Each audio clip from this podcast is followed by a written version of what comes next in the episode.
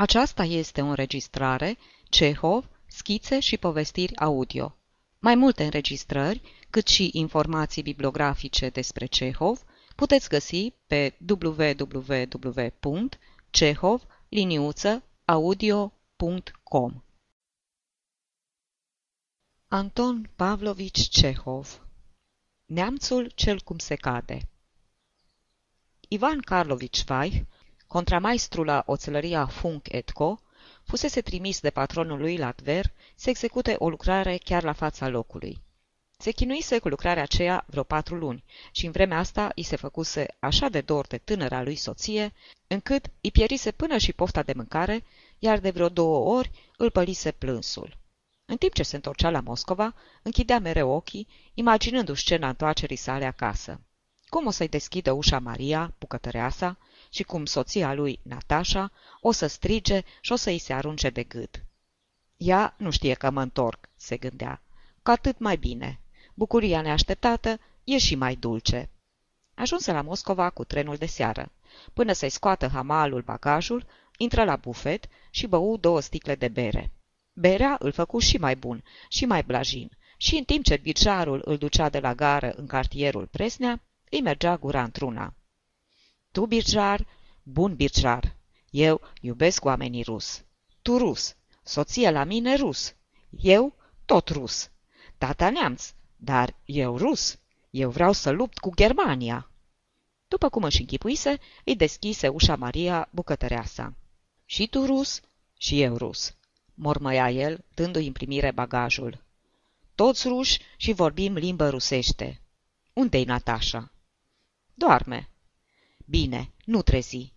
Sst, lasă că trezesc eu la ea. Vrem să o sperii, să facem surpriz. Sst. Somnoroasă, Maria luă bagajul și se duse la bucătărie. Zâmbind, frecându-și mâinile și făcând cu ochiul, Ivan Karlovici se apropie în vârful picioarelor de ușa care dădea în odaia de dormit și o deschise cu băgare de seamă să nu scârție. În odaie era întuneric și liniște. Eu acuș sperii la ea, își zise Ivan Karlovici și aprinse un chibrit. Dar, bietul neamț, în timp ce sulful de pe gămăria chibritului se aprindea, împrăștiind o lumină albăstruie, înaintea ochilor i se înfățișă următorul tablou. Pe patul de lângă perete dormea o femeie cu plapuma trasă până peste cap, de nu-i se vedeau decât călchiele goale, iar pe celălalt pat un bărbat uriaș, roșcovan, cu capul mare și cu mustăți lungi. Lui Ivan Karlovici nu-i veni să-și creadă ochilor și mai scăpără un chibrit. Aprinse așa, unul după altul, cinci chibrituri, dar tabloul rămânea același, de neînchipuit, groaznic, revoltător. Simți cum mi se taie picioarele, iar spinarea îi înțepeni de frig. Mahmureala de după bere îi se risipi într-o clipă avea acum senzația că sufletul îi se întorsese cu josul în sus.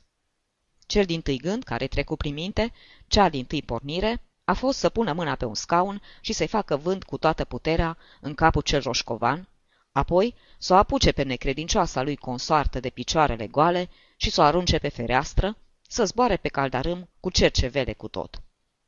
Nu, asta nu destul, hotărâ el după ce se mai gândi puțin. Întâi să-i fac de râs la ei. Chemăm poliție, chemăm neamuri și, tocmai pe urmă, le ucid. Își încheie șuba și peste câteva clipe era în stradă. Dar, pe neașteptate, izbucni în lacrimi amare. Plângea, gândindu-se la ingratitudinea omenească. Femeia cea cu călchiele goale fusese o beată croitoreasă și el o fericise, făcând-o soția unui maestru cu carte pe care Funketco îl plătea cu 750 de ruble pe an. Înainte nu dădeai doi bani pe ea, purtea rochii de stambă ca o slujnică, iar acum, mulțumită lui, poartă pălărie și mănuși. Și până și Funketco, îi spune dumneavoastră. Ce prefăcute și ce viclene sunt femeile, se gândea Ivan Karlovici. Va să zică, Natasha se prefăcea când îi spunea că luase din dragoste nebună, se prefăcea când îi scria în fiecare săptămână, acolo la Tver, scrisorile acelea fierbinți. Asta viperă, își zicea Șvai, mergând pe stradă. De ce luat eu om rus? Rusul om rău, el barbar, el bădăran. Eu vreau să lupt cu Rosia, dracu să mă ia.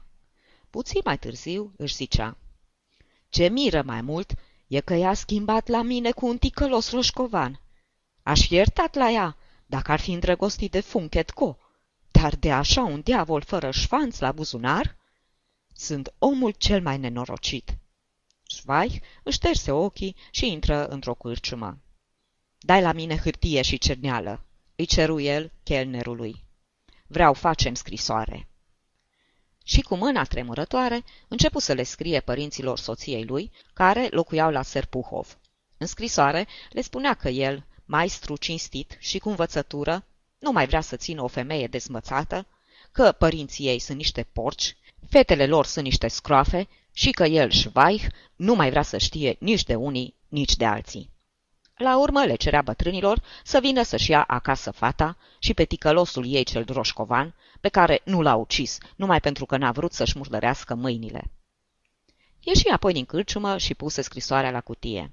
Până la patru dimineața, rătăci prin oraș, gândindu-se la nenorocirea lui. Slăbise bietul și se trăsese la obraz. Până la urmă, ajunse la încheierea că viața nu-i decât o amară ironie a soartei și că ar fi o prostie și nici n-ar fi de demnitatea unui neamț cum se cade să mai trăiască. Și se hotărâ să nu se mai răzbune nici pe soție, nici pe roșcovan. Cel mai bun lucru pe care putea să-l facă era să-și pedepsească femeia cu mărinimia lui. Eu spun la ea totul, își zicea îndreptându-se spre casă, și pe urmă, gata, sinucid la mine. Lasă, ea fie fericită cu roșcovan acela, eu nu împiedic. Și se închipui pe el mort și pe soția lui chinuită de remușcări. Las la ea avere de la mine, bombănea el trăgând de sârma clopoțelului. Să poftește roșcovan să câștige 750 de ruble pe an, dacă el mai breaz ca mine. Și de data asta îi deschise tot Maria bucătăreasa, care rămase trăsnită când îl văzu. Chem tu Natalia Petrovna, îi porunci el, fără să scoată șuba. Vrem vorbește cu ea. Peste câteva clipe, în fața lui Ivan Karlovici stătea nedumerită o femeie tânără, numai în cămașă și cu picioarele goale. Cu lacrimi în ochi și ridicându-și mâinile sus, soțul înșelat strigă. Eu știe tot. Tu nu înșel la mine. Eu văzut cu ochii de la mine, dobitoc roșcovan cel mustăcios.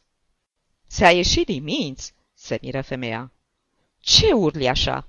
Hai să trezești chiriașii. Pungașa cel roșcovan! Ți-am spus odată să nu urli. Te-ai îmbătat și faci scandal. Du-te și te culcă. Nu face plăcere la mine să dorm în pat cu roșcovan. Adio! Ei, nu, că ți-a ieșit din minți și pace, se înfurie femeia. Nu ți-am spus că avem chiriași? În odaia în care era dormitorul nostru stă un lăcătuș cu nevastă sa. Cu cum? La catuș? Care la catuș? Un lăcătuș, unul roșcovan, cu nevastă sa. L-am luat în gazdă cu patru ruble pe lună. Nu mai țipa așa, că-i trezești. Neamțul holbă ochii și se uită încremenit la femeie. Apoi își lăsă capul în piept, fluierând prelung. Acum înțeles, zise el. Puțin după aceea, sufletul neamțului își reluă poziția de mai înainte și omul se simți iarăși cum nu se putea mai bine. Tu rus, mormăia el, și bucătăreasă rus, și eu rus. Toți vorbim limbă rusește. La catuș acela, la catuș de treabă, și eu vreau îmbrățișez la el. Și Funketco este Funketco de treabă. Rosia este pământ minunat. Vreau să lupt cu Germania. Sfârșit. Aceasta este o înregistrare Cărțiaudio.eu. Pentru mai multe informații sau, dacă dorești să te oferi voluntar, vizitează www.cărțiaudio.eu. Toate înregistrările Cărțiaudio.eu sunt din domeniul public.